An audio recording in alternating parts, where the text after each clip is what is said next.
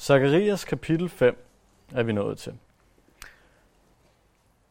Vi har været inde på det før, og vi, vi befinder os et sted i Israels historie, hvor de netop havde i fangenskab i 70 år, hele folket kollektivt, og nu er vendt tilbage til deres land Israel, til deres hovedstad Jerusalem, og er ved at genopbygge deres tempel. I det, at de er i gang med det, så har med profeten Zakarias, han får otte syn fra Gud. Det er en herrens engel, øh, Jesus i egen høje person, øh, der giver ham de her otte syn og taler til ham. De første fem syn, de har været ret positive, de har været fyldt med velsignelser, de har talt om, hvordan Gud han beskytter landet, hvordan han bevarer landet, hvordan han ønsker at velsigne landet og dets befolkning, og hvordan han ønsker, at, at templet skal bygges. Det er de første fem. De sidste tre af de her otte syn, øh, de handler om dom. De handler om synd. Så der bliver det, jeg vil ikke sige negativt, men det bliver lidt mere dystert. Så hvis du er her for første gang i aften, eller du lytter med på nettet første gang, så får du en rigtig god indlevelse i, hvad det er, vi tror på, hvad vi står, på, står for her i Calvary Chapel. Fordi vi ønsker at gennemgå hele året. Både de rare, behagelige, velsignede steder, og de lidt mere tunge. Øh, jeg kan ikke lade være med at tænke på, på en sammenligning, at nu er min søn lige forladt lokalet, desværre, men jeg er smadsforelsket min søn. Og det er jeg både, når han smiler og griner og spiser, og det ser sjovt ud, og, men det er også, når han græder, og når han piver, når jeg ikke ved hvorfor. Og jeg tror på en fantastisk hellig Gud, både når han taler søde ord, og når han taler hårde ord. Og i aften, der har vi nogle hårde ord. Men vi tror på, jeg tror på, at det kan tale til os alligevel. Det har i hvert fald talt til mig i min forberedelse. De to første af de her tre sidste syn, som handler om dom og synd. Dem vi skal se på i aften. Det handler først og fremmest om individuel synd i Israel, altså hos, et, øh, hos individuelle personer, og dernæst handler det om folk generelt, kollektivt. Og på den måde passer de perfekt sammen. Det er også derfor, de passer sammen i aften. Fordi det taler om synd generelt i landet. Hvor at det sidste, som vi skal se på næste gang, det handler om de omkringliggende nationer rundt om Israel. Så i aften er fokus på Israel. Det første syn er et af de korteste af slagsen. Det er kun fire vers. Øh, vi har været inde på før, at de følger sådan, øh, de fleste af dem følger det samme mønster. Først så Guds engel, han viser Zacharias noget. Så forstår Zacharias ikke, hvad der foregår, så han spørger ind til det. Og så kommer englen med et svar og uddyber, hvad er det ligesom, der foregår, og så kommer der som regel også et vist budskab. Og i det her syn, det første vi skal se på nu, øh, der er først synet, og så kommer der en forklaring, og så er der et meget, meget tydeligt budskab i det, i selve forklaringen. Øh, så det er ikke sådan, hvis I kigger bare lidt længere op i kapitel 4, så står der sågar to gange, dette er Herrens ord. Der kommer, hvad jeg vil sige, er et direkte budskab. Her der skal vi ligesom tolke lidt mere på det for at finde budskabet. Øh, men det skal nok lykkes alligevel. Lad os starte med at læse de første to vers i Zakarias kapitel 5. Jeg løftede øjnene igen, og jeg så en flyvende bogrulle. Han spurgte mig, hvad, hvad ser du? Og jeg svarede, jeg ser en flyvende bogrulle, 20 ane lang og 10 ane bred. Man får sådan nogle gange en, en mærkelig fornemmelse, ikke? fordi han skriver, jeg ser en bogrulle, og så spørger englen, hvad ser du? Jeg ser en bogrulle. Ja, okay, men det skal åbenbart skæres ud i pap, at den her bogrulle er 20 alen lang og 10 alen bred. Og fair nok, hvad er det lige en alen er? Det er vi nødt til at starte med. Og en alen, den er, den er svær at måle. Hvor stor er den her bogrulle egentlig, hvis den er 20 gange 10 alen? Lige præcis. Helene har allerede fanget den. For en gang skyld var søndagsskolesvaret ikke Jesus. Søndagsskolesvaret var, en alen er fra albuen og til fingerspidsen. Og det gør det også ret besværligt, ikke? fordi hvis, hvis du måler min albue til fingerspids, så har du 44 cm. Jeg har selv siddet og målt 44 cm. Min søn har kun 17. Så hvis han skulle bygge en ark, så ville den blive langt mindre, end hvis jeg skulle bygge en ark. Så hvor, hvor lang er en ane lige? Jeg har prøvet at slå det op. Jeg fandt ni forskellige længder. Ni forskellige. Det mest almindelige er 45 cm, så jeg har åbenbart kort arm. Ligesom min knægt også har kort arm. 45 cm, det vil sige, at den her bogrulle, den er 9 gange 4,5 meter. Det er en stor bogrulle. Det er en meget, meget stor bogrulle. En ting er, hvis den er 9 meter lang, men 4,5 meter bred, så er den voldsomt stor. Og jeg tror, det er derfor, at det lige skal uddybes. Den er voldsomt stor, og, og jo, det er en bogrulle. Jeg havde troet, det var en elefant, hvis jeg havde set noget af den størrelse. At den så er flyvende, det gør det ikke nemmere at forstå. Men der er mange, der går op i størrelsen på den her bogrulle. De er præcis 20 gange 10 alen. Det er akkurat samme størrelse som øh, frontpartiet, så at sige, på det første tempel i Jerusalem. Sådan selve søjlegangen foran indgangen til templet. Den var 20 gange 10 alen. Det er samme størrelse som det hellige, det første rum i tabernaklet, inden du kom ind til det allerhelligste. Og jeg ved ikke, om der er en betydning i det. Der er, der er mange, der snakker om, at øh, det er, der er en relation til de her to hellige steder, som taler om, at det her det er en hellig standard, som Gud han sætter. Jeg kan egentlig godt lide betydningen, at den bare er stor og voluminøs for ligesom at skabe opmærksomhed. Det skaber noget autoritet over den her bogrulle, at, at den er kæmpe, kæmpe stor. Det, tilbage dengang, der havde man jo ikke bøger, som vi har bøger. Der havde man bogruller, men man havde ikke så store bogruller. Det ville svare til, at man tog hjem til Daniel og så hans gamle udgave af King James Bibelen, som, som er ikke helt 9 gange 4,5, men den er kæmpe stor. Den her var endnu større. Jeg, jeg tror, at det er det der pointen. Der skal være fokus på den her enorme bogrulle. Det er vigtigt at se, hvad er det, der står på den. Og det er det, vi kommer til i de næste to vers. Han sagde til mig, altså englen, der står og taler med Zacharias, han sagde til mig, det er forbandelsen, der breder sig ud over hele landet. Fra nu af skal alle, der stjæler, udryddes ved den. Og fra nu af skal alle, der sværger, udryddes ved den. Jeg sender den ud, siger herskers herre. Den kommer til tyvens hus, og til hans hus, som sørger falsk ved mit navn. Den skal slå sig ned i deres hus, og til intet det, både tømmer og sten. Så den her engel, han fortæller altså, at selve bogrullen er forbandelsen, eller er en forbandelse. Og vel, hvad den betyder det? Der er igen mange fortolkninger. Jeg skal spare jer for hele listen, fordi det vil tage lang tid. Øhm, det har taget lang tid. Men jeg tror på, at den her bogrulle, den symboliserer Moseloven. Den symboliserer den pagt, der var mellem Gud og Israel, Guds folk, gennem Moses. Og så sidder du måske en forbandelse. Det er jo, det er jo, en, det er jo en pagt, det er jo, det, er jo, det er jo en kontrakt, der er indgået. Hvordan er det en forbandelse? Og den her pagt, som der var mange af i det gamle testamente, er forskellige slags, men den her specifikke pagt, det var det, vi kalder gerningebaseret. Det var et forhold mellem A og B. Guds folk og Gud selv. Og kontrakten, eller pakten, eller aftalen, den lød på, at hvis Guds folk opfører sig ordentligt, hvis de gør, som Gud siger, overholder hans bud, tilbeder ham, så vil Gud velsigne dem. Og hvis de ikke opfører sig ordentligt, opfører sig ordentligt, hvis de ikke følger hans bud, hvis de ikke gør, som han siger, så vil Gud forbande dem. Det var en aftale, begge parter, skal vi sige, havde sagt ja til.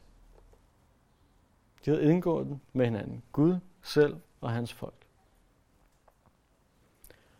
Du kan læse mere om det 5. Mosebog, kapitel 27-30, hvor der er sådan en hel liste, hvor Gud han siger, de her fantastiske ting vil jeg velsigne jer med, og de her hæstlige ting vil komme over jer, så frem de ikke følger pakten. Det var den pagt, der var. Det er ikke den pagt, vi har i dag, men det kommer vi ind på senere.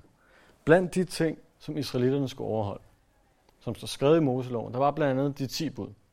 Det er nok dem, vi kender allerbedst fra, øh, fra de her mange kapitler, fra de her fem Mosebøger. De 10 bud. Det er dem, der refererer til her.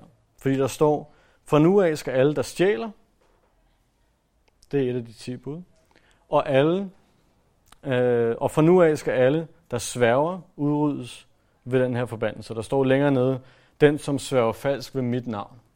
Den, der misbruger Guds navn. Den, som lover noget, som man ikke kan holde i Guds navn. Der er forskellige afskygninger af, hvad det betyder. De 10 bud, ved du måske, er opdelt i to. Der er de fire første bud, som handler om vores forhold til Gud. Hvordan agerer vi over for Gud? Og de næste seks handler om, hvordan agerer vi over for andre mennesker. At stjæle, det er den ene side. Hvordan handler vi over for andre mennesker? Og sværge falsk ved Guds navn, det er den anden side. Så de her to ting, der er nævnt, de skal repræsentere de ti bud, som videre skal være et symbol på hele Moseloven. Det er det, han, han prøver at sige. Så i stedet for at ramme hele Moseloven op, så nævner han de her to bud for at sige, det er det, vi fokuserer på.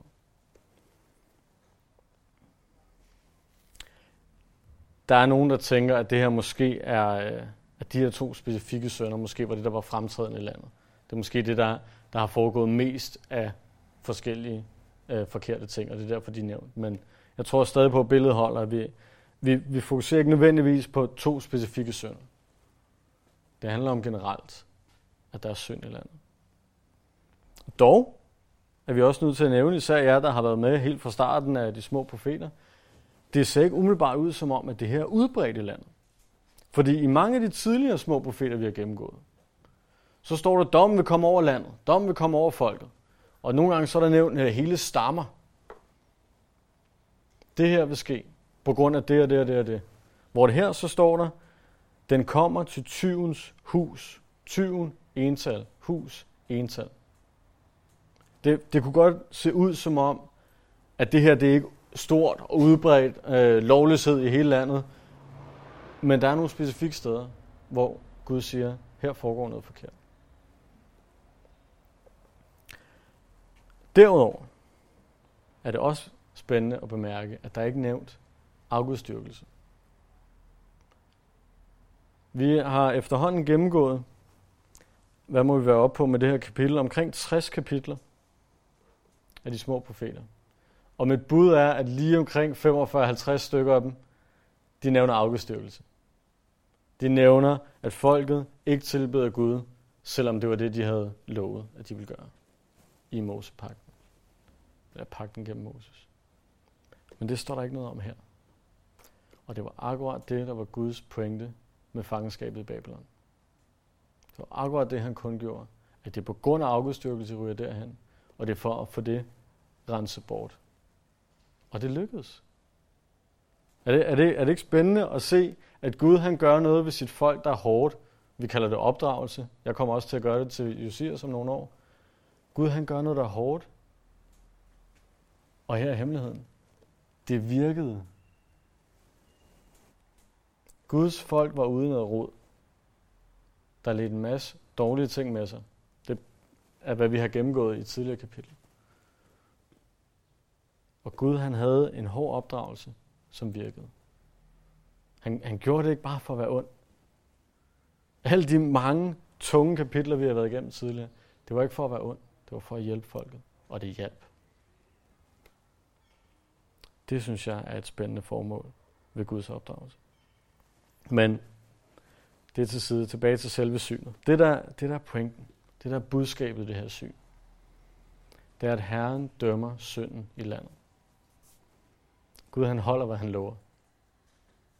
Gud han holder, hvad han lover. Vi har lige læst om det i salme 89. Han har en pagt, og han er trofast imod den. Han holder, hvad han lover. Også de ting, der kan være tunge. Og fordi han gør det, så er han nødt til at sende den her forbandelse over synd. Folket er ved at starte på en frisk. De er ved at bygge deres by op igen. De er ved at bygge deres tempel op igen. Det skal ikke være karakteriseret ved synd. Det skal være karakteriseret ved hellighed. Og derfor er Gud nødt til at starte allerede her og sige, her sætter jeg grænsen. Landet med hans tempel skal være et helligt land. Det er budskabet i det syn. Det næste syn, fra vers 5 og ned, der bliver alt det her med rækkefølge og forklaring osv., det bliver lidt blandet sammen, fordi at det starter med, at øh, Zacharias ser noget, og så får han en forklaring på det, og så ser han noget mere, og så får han en forklaring på det. Øh, så det er ikke helt det samme mønster som tidligere. Det gør det sådan lidt, lidt mere rodet. Øh, men jeg har prøvet at dele det op i de to dele, og så tager vi en del af gangen. Det første er fra vers 5. Den engel, der talte med mig, trådte frem og sagde til mig, Løft dine øjne og se, hvad der kommer der. Da jeg spurgte, hvad er det, svarede han, det er kornmålet, der kommer. Og han fortsatte, det er hele landets synd. Og se, blylåget løftede sig, og der sad en kvinde i kornmålet. Han sagde, hun er ondskab. Og så kastede han hende ned i kornmålet igen og slog blylåget i. Det første Zacharias han ser i det her syn, det er et kornmål med en kvinde indeni og et blylov ovenpå. I kan godt se, det er nogle, det er nogle lidt mærkelige ting, han ser. Jeg er glad for, at der lige kommer en engel og hjælper med, hvad det skal betyde. Et, altså en kurv med en kvinde indeni og et blylov ovenpå. Øh, vi, vi tager et skridt i gang, så skal, skal vi nok... Øh, skal vi nok finde ud af, hvad det betyder. Det, det, det her kornmål, det er en kurv.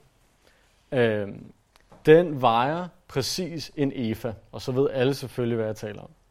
En EFA var et, et, en vægtenhed, man brugte dengang, ligesom vi bruger kilo og ton osv. Og, og den her EFA, den var 22 kilo. Så det er, det er en, en ret stor kurv, ikke til at have en kvinde i, men til at have, have mel og korn i. Er det en ret stor kurv, tung at bære rundt på. Jeg har lavet mig fortælle, uden at jeg kunne øh, finde en helt belæg for det, men jeg har lavet mig fortælle, det var den største kurv, der blev brugt, eller største vægtenhed, der blev brugt til handel med varer. Så 22 kilo, det var det øverste, man ligesom kunne bruge. Der var større vægtenheder, men så store, dem brugte man ikke i, i dagligdagen. Der var det her det største. Øhm, den her kur, står der, det er hele landets synd. Jeg, jeg er ikke sikker på, om det betyder, at selve kurven er landets synd, eller at den indeholder landets synd, men det er i hvert fald et symbol på synd. Det, vi, vi fortsætter i samme spor som før.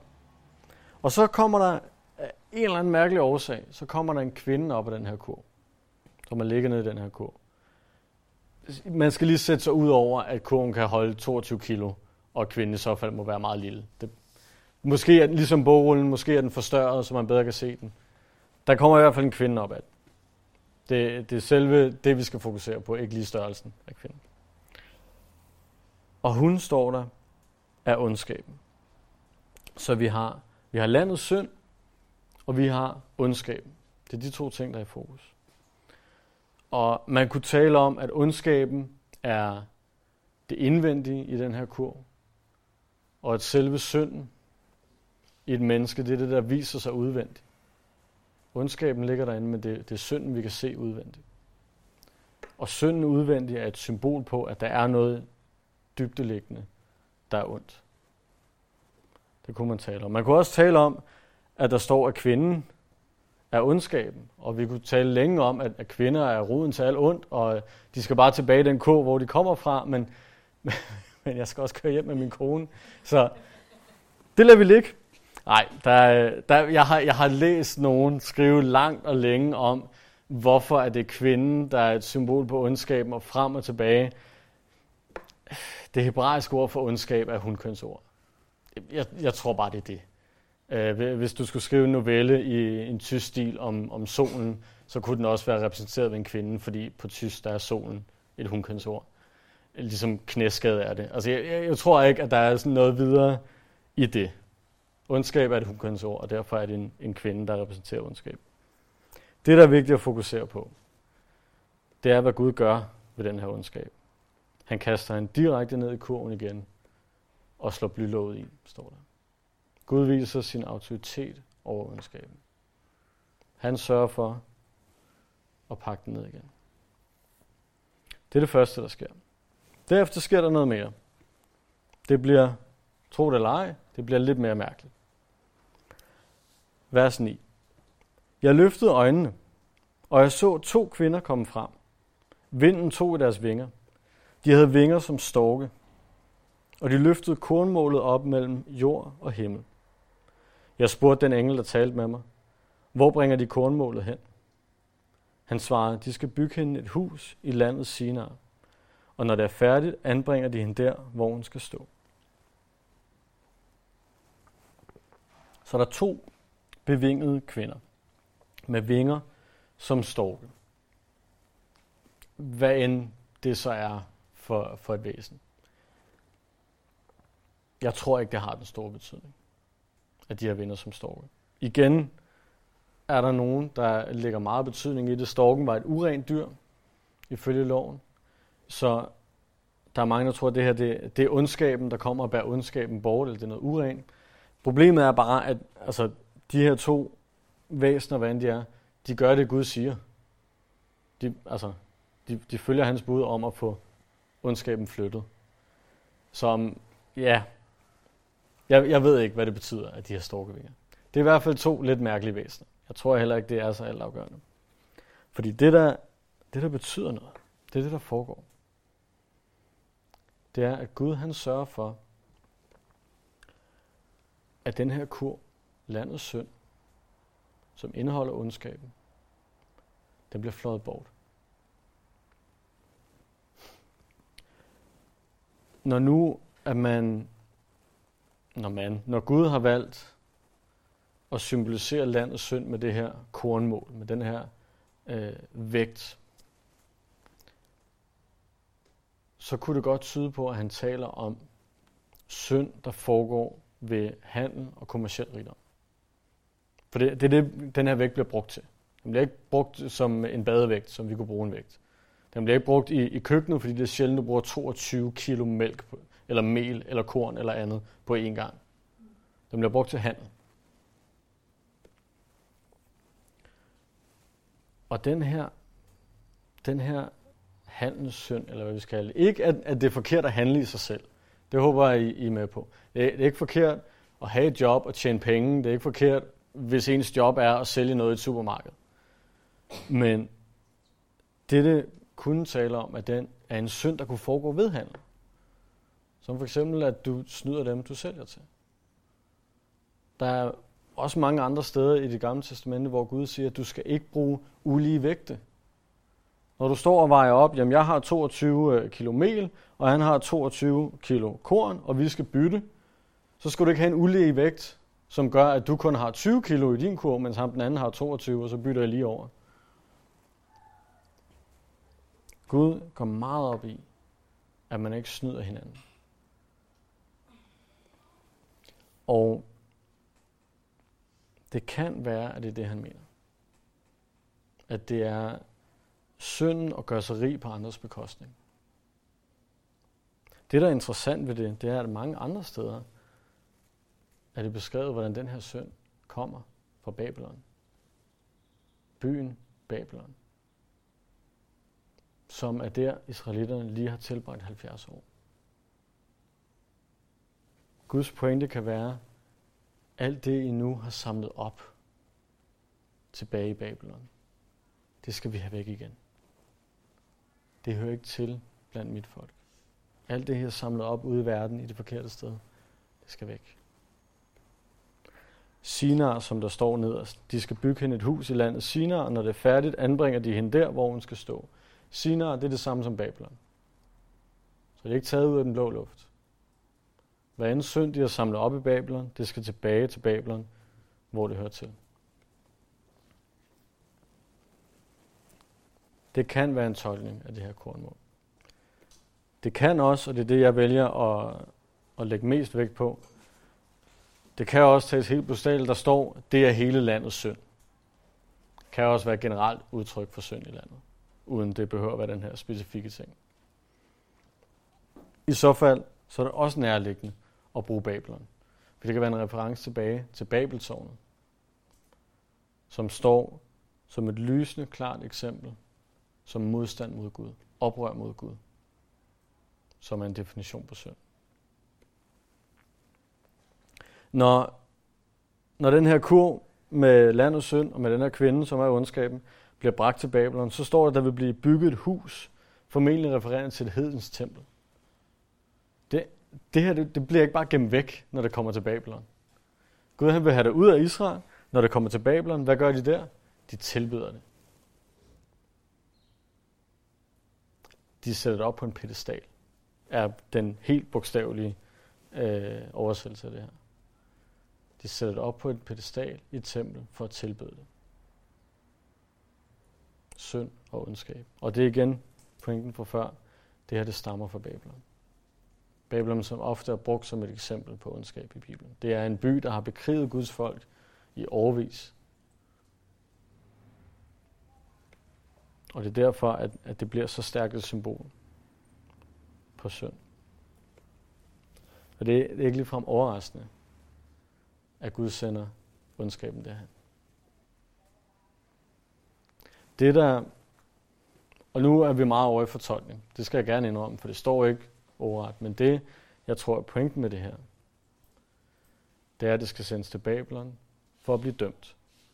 Lige vel som vi lige har set i det første syn, at Gud han vil dømme synd, tror jeg også, han gør det i Babylon.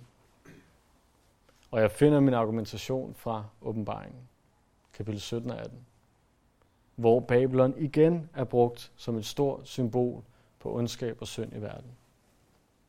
Men forskellen er, at i åbenbaringen, der dømmer Gud det, når Jesus kommer tilbage. Så det her er budskabet i det her syvende syn. Gud han ønsker at fjerne synden. Han ønsker at fjerne ondskaben fra sit folk Israel. Det skal føres derhen, hvor det hører til. Og jeg tror, det første syn, det som handlede om individuel synd, hvor Gud han gør op med nogle specifikke ting, der foregik, det tror jeg foregik dengang. 500 år før Kristus. Jeg tror, at det Zacharias han skulle sige til folket gennem det her, det var, vi skal have gjort op med de her ting. Vi skal leve for Gud. Hvorimod det her syvende syn, det her med kurven og ondskaben, det tror jeg har sin endelige opfyldelse i de sidste tider. Det vi kender som trængselstiden. Hvor ingen anden end Jesus Kristus vil komme ned og dømme synd her på jorden. Startende med Babylon.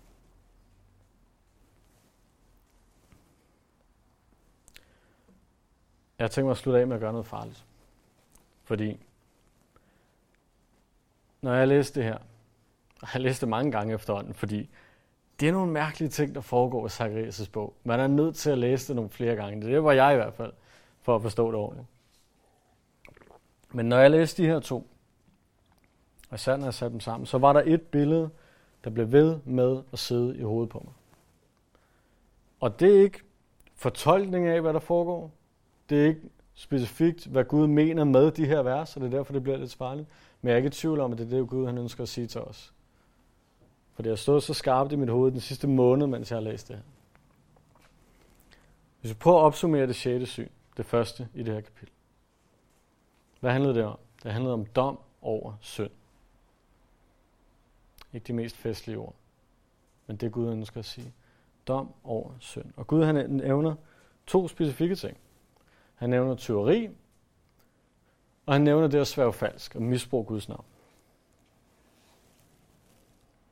Har du overtrådt nogle af dem?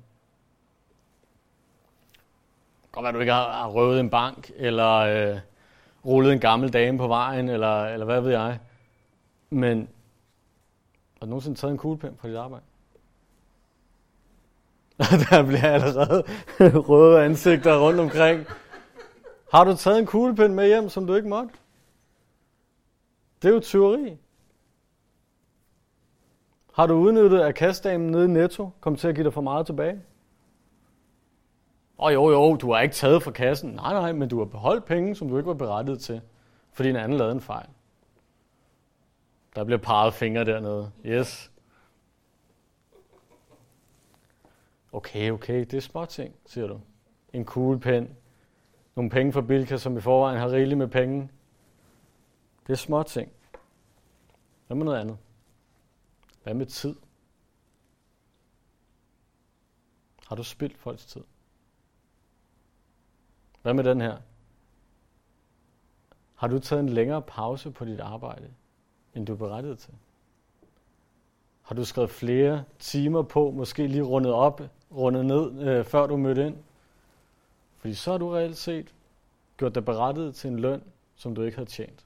Så har du sørget for, at der er nogen, der har udbetalt penge til dig, som du ikke var berettiget til. Det er tyveri. Ja, det er små ting. Jo jo, prøv du at møde fem minutter senere, hver dag i et år, og så kom til din chef bagefter og fortælle. Det er teori. Der står ingen steder her, at den her tyv har stjålet noget stort. Der står, at han har stjålet. Gud han går ikke op i, om det er stort eller om det er småt. Han går op i, om det er rigtigt eller forkert. Det, det var en lang liste. Det var mange eksempler. Til trods for det, tror jeg, jeg er nødt til at sige ja til dem alle sammen. Efter den her standard, der er jeg skyldig. Lad os prøve det andet. Lad os se, om det går bedre med den anden. Misbrug Guds navn. Har du nogensinde brugt et bandord?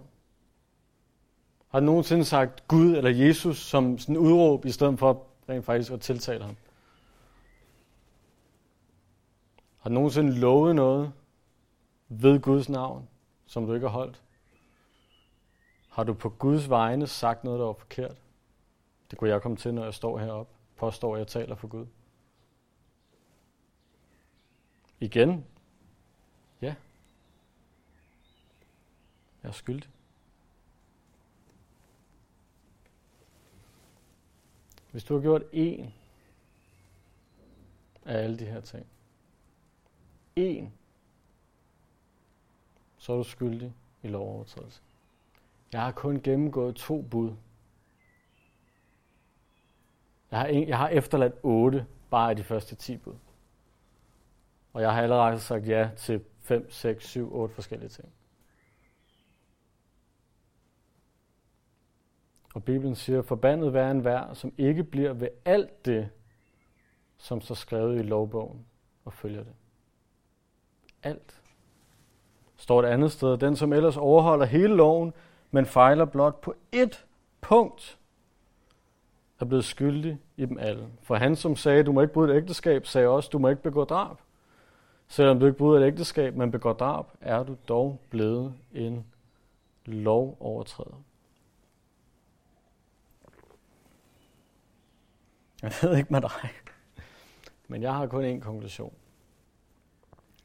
Det er, at vi synder. Vi har overtrådt loven. Og hvis vi skal gå tilbage i det her første syn, vi så på i aften, så havde israelitterne en pagt med Gud.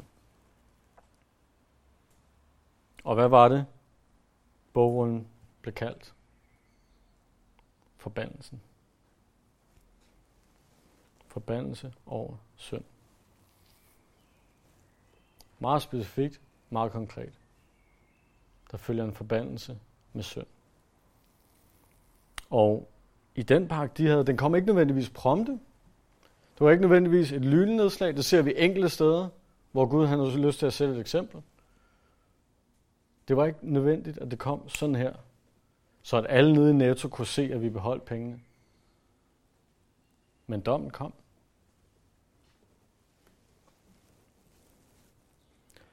Og det kan godt være, at det her det var en, en specifik pagt, som Gud han havde med israelitterne.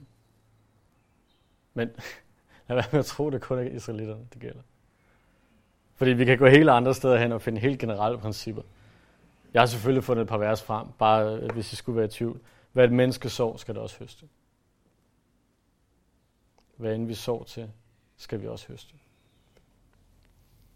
Der er helt naturlige konsekvenser for den synd, du og jeg begår. Hvis du kører for stærkt, risikerer du at få en bøde. Du risikerer også at køre galt. Helt naturligt følge af noget, vi gør, som er forkert. Hvis du slår en anden, så risikerer du at blive slået igen. Ikke hvis du slår hårdt nok første gang. Men det kan være, der kommer nogle andre. Der er en helt naturlig følge af den synd, vi begår.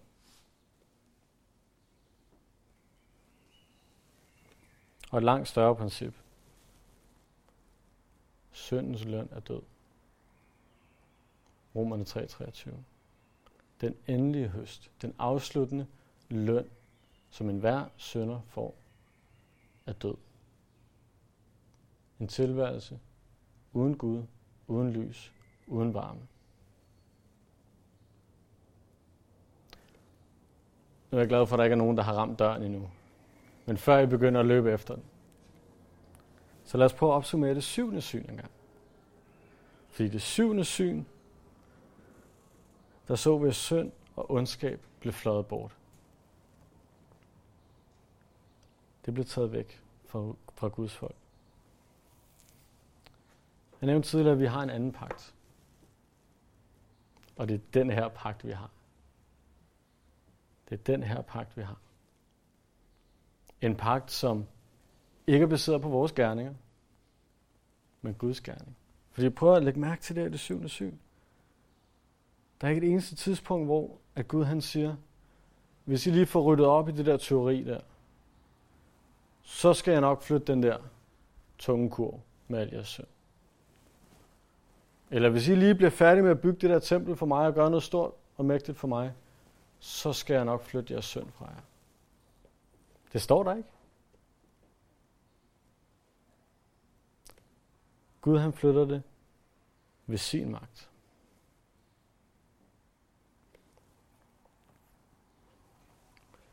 Og det her det er den pagt, Gud han har til os i dag. I fleste kender den, men vi kan godt tåle at høre den igen. Gud klarer ærterne. Gud klarer ærterne. Fordi Guds gerning var den, at han sendte sin søn. Og vi sang nogle fantastiske sange om ham tidligere. Synden på Jesus Kristus er lagt. Fordi Jesus gik op på et kors. Og det her det er en glædelig nyhed. Det lyder som en hård nyhed, men det er en glædelig nyhed, at Jesus han gik op på et kors. Jesus gik op på et kors. Og mens han hang der, så tog Gud alle dine små rapserier, alle dine tidstyverier fra arbejdet, alle dine voldsager, hvis du skal have sådan nogen, alle dine ægteskabsbrud, alle dine drab, alle dine misbrug af Guds navn. Alle de ting, vi har nævnt her, og alle de ting, vi ikke har haft tid til at kigge på. Det tog Gud, og han lod det flyve op på Jesus, mens han hang på korset. Og jeg vil have elsket. Ej, lad os, lad os slå op. Salme 22. Skal jeg sige, jeg ville have elsket, at vi havde læst den her i vores salmelæsning, men vi kan jo bare læse den. Salme 22, side 490.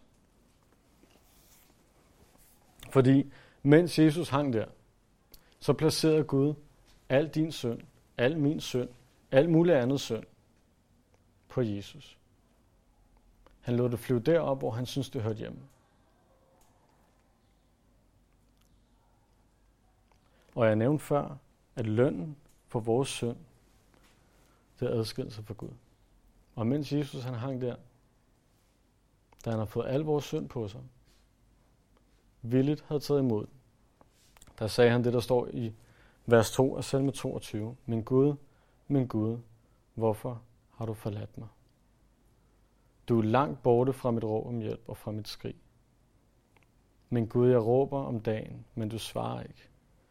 Og om natten, men jeg finder ikke ro. Man kunne, man kunne blive ved med at læse dernede af. Men det der, venner, det er det, du har fortjent. På grund af din søn. Du har fortjent at stå i et hjørne og sige, min Gud, min Gud, hvorfor har du forladt mig? Men fordi Jesus gjorde det, fordi Jesus råbte de ord, fordi han havde al mulig grund til at råbe de ord, fordi han havde al vores synd siddende på sig, så behøver vi ikke at råbe. Fordi han tog din død. Han tog den død, du havde fortjent. Fordi Gud, han sørgede for, at den hørte hjemme deroppe. Og det er noget, du kan tåle at høre hver evig eneste onsdag, hver evig eneste søndag.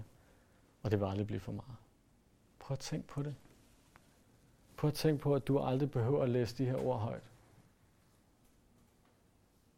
Du behøver ikke at være forladt nogensinde, på grund af, hvad Gud han gjorde for dig. Og i dag så står Gud op i himlen. Og han står med åbne arme, og så siger han, det her det er min pagt til dig i dag. Lad, lad være med at tænke på den anden. Jo jo, Niels har lige gennemgået den, det er fint nok, men det her det er min pagt til dig i dag. Tro på mig, og du skal frelses. Er der nogen, der kender Johannes 3,16? Kan, kan, altså, kan I, har I lært den for jer, der er vokset op med kristne, i kristne familier? Har I kunnet sige den uden ad de sidste 20 år? der bliver nikket. For således elskede Gud verden. Han gav sin enborgne søn for at enhver, som tror, ikke skal fortabes, men have evigt liv. Jeg har ikke været kristen hele mit liv. Jeg står sådan lidt i tvivl. Var det nu også rigtigt? Jeg tror, den er god nok. Fordi synden er flot bort fra os. Det er det billede, der har siddet fast op i mit hoved efter de her to syn. Der er en dom. Der er en straf. Men Gud, han kan godt flytte den. Vi skal bare tro på ham. Der er en udvej, og han hedder Jesus Kristus.